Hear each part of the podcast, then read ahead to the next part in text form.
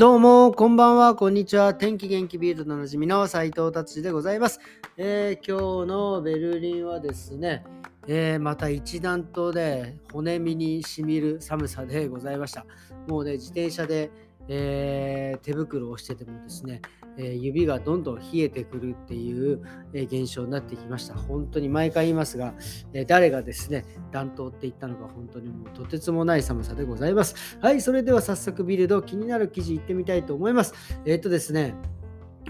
やっぱりですね、ワールドカップ、ね、あんまり盛り上がってないとはいえ、やっぱりですね、面白いですね。あの、やっぱりいろんな番狂わせっていうんですかね、アルゼンチンが、えー、サウジアラビアに負けるとかですね、えっ、ー、と、なんていうんですか、あと、まあ、アメリカとウェールズが1対1って、これもすごいなと思います。アメリカってなんか、あんまり強いイメージがないし、そして、まあ、フランスはですね、えー、今、今やってます。2対1なんですね。でですね、さらになんかその有名な選手がですね、えーと、なんかあのバイエルミュンヘンでもプレーしてる、方がですね、なんか怪我しちゃったみたいっていうのをね、えー、書いてありますね。いやーなんかやっぱりね、あの サッカーね、いろいろ接触プレーとかですね、やっぱりそういうのが多いのでね、あの気をつけてプレーしてくださいって、俺何言ってんだっていう感じですけどね。はい、えーと、じゃあ次は、えー、次の記事いってみたいと思います。次はですね、えっ、ー、と、あの、金魚のお話なんですけど、金魚がですね、イギリス人の方がですね、え金魚、世界最大の金魚を捕まえるっていうので、えー、どれぐらいでかいかって、もうこれもはやね、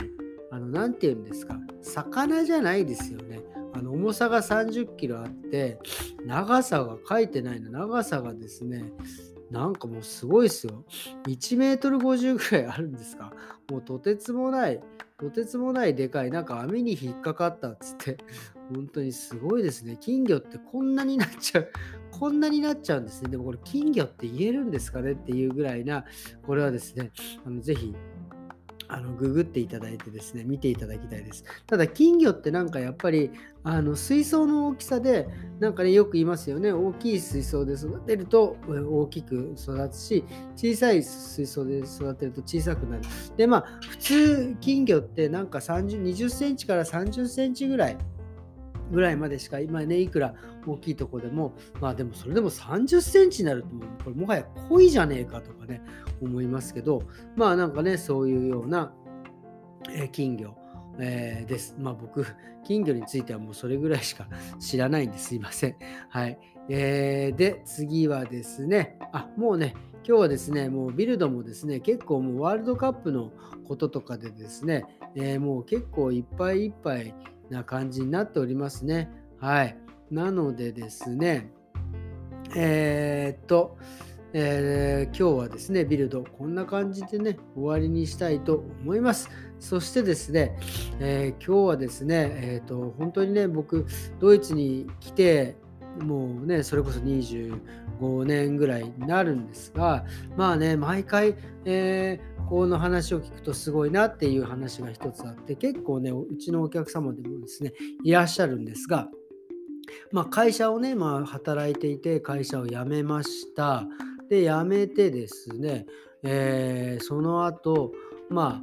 あ1年間ぐらい旅に出るって言ってですね1年間本当にまバックパッカーとかもうするのする方もいるし、まあ、ホテルで、ね、どんどん回っていく人もいるしとにかくですねそういうふうに自分の見聞を広げるというかもう例えば今回、本当ね、こう今年になって結構多いのがですね、多い方がですね、やっぱ本当コロナ中やっぱりね、外にも出れなかったし、仕事すげえやったからっつって、もうね、割り切って会社辞めて、まあ、もし辞める、もしくはなんかまあ会社にね、許可を取って1年間あの休憩させてくださいっつって、それで世界を回る、ヨーロッパ、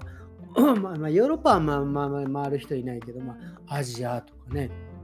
結構行く人がね多くてすごいなと思いますね。これは本当にあのドイツならではなんだろうなっていうのは本当に思います。本当ね例えば、えー、ドイツはギムナジウムっていうですね、アビトゥアって言ってその大学を行くための、ね、テストがあるんですけど、それをだからまあ日本でいうと高校3年生ぐらいの時に、えー、テストを受けて、で、その結果によって行ける大学がいろいろ決まるんですけど、そのテストが終わるとですね、まあ、すぐ大学行かずにですね、まあ1年間、まあそのテストすげえ頑張ったからって言って、あの1年間ね、留学行ったりとか、なんか、それこそバックパッカーでいろいろね回ったりとかするっていうねなんか素敵なねなんかそういう習慣っていうかのがあってこれはすごいなと思います。で、ね、まあちょっと話がずれますが、あのね、よく聞くのが、あの、ほら、あの、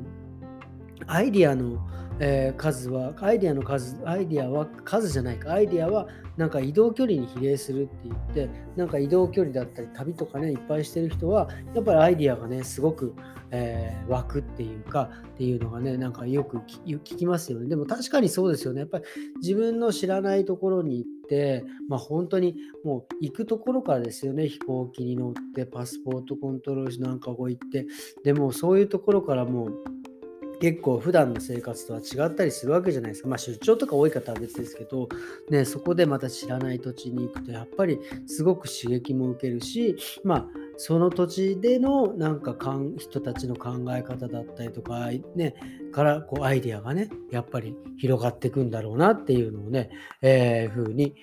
思います。まあ結構ね、だからその移動がイノベーションの原動力になるとかね、これも結構よく聞くのでね、やっぱりドイツ人の人たちっていうのはそういうふうにしてなんかこう、まあそれを意識しているのか分かりませんがね、なんかすごいなっていうのは本当思いますね。だからあのもうなんかね日本とかだと例えばもうこの年でこの大学に行ってでこの年ではもう就職とか例えば高校とかでもねダブっちゃいけないとか、えー、まあ途中で辞めてどうとかとかっていうのがねドイツは特に全然なくて例えば大学もですねまあなんかその、えー、もう大学まあ、えー、行かずに就職してでも就職した後にやっぱ大学行きてえななんつって。1年か2年ぐらい働いた後辞めて大学に行ってでまたいわゆる大学行くことによってキャリアアップを目指すんですね。で、そうすると、今度次の就職するときに入りやすいんですよ。日本と違って新卒に価値があまりないので、そのその大学で何を勉強してきたか、何をやってきたかっていうことがすごく大事なので、まあ、会社が必要なのはね。だから、そういう何をやってきたかっていうのが、やっぱ持ってる人が強いですよね。いろんな経験して、いろんな勉強して、いろんなキャリアがある人の方が、えー、就職が高いですよね。でもちろんその分給料もいいっていうのがですね、非常になんだろうな、あのー毎回ですね、なんかドイツでそういう話を聞くとすごいなっていうのは、えー、本当に思います。だからね、まあ僕もですね、まあお子供2人いますがね、やっぱり、え、もうなんか自由な生き方というか、まあこれが正解っていうのはもうね、ないので、まあね、そういうふうに自由に生きていってもらいたいな、やったりやりたいことをガンガンやってもらいたいなっていうふうには、えー、思思いました。はい。えーとですね、今日はですね、ドイツのですね、なんかその、えー、素敵な、えー、習慣、素敵な決まり？ちょっと、ちょっと言葉が出てきませんが、ね、なんかそれをちょっと、えー、お話しさせていただきました。えーとですね、今日はこんな感じで終わりにしたいと思いますね。それではですね、今日もありがとうございました。また明日。さよなら